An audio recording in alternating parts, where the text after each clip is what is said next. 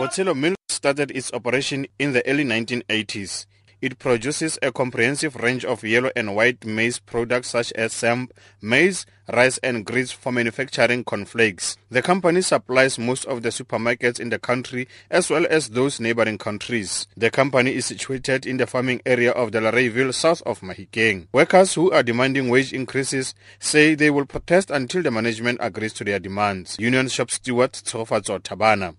Yeah, the demands is for the general workers as a worker so and the drivers, because the drivers they are just getting 7,000 and the last person for the general workers just getting 2,000. No allowances, no anything.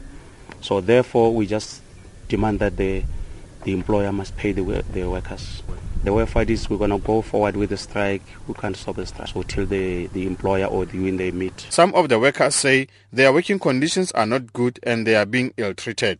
Our employer doesn't, doesn't care about us whereby he can give you a truck, goes to Devon, from Devon you go straight to Cape Town. That From that side you are going straight to Botswana. But their salary is still remaining 7,000 rand. Here in our workplace, we are not happy even our supervisors are not in good working relationship with us. Even when the white person made a mistake, that mistake is going to be shifted to the black person. Meanwhile, the human resource manager at Botshelo Milling, Ian Peter, says the company has an order that prevents workers from participating in the illegal protest.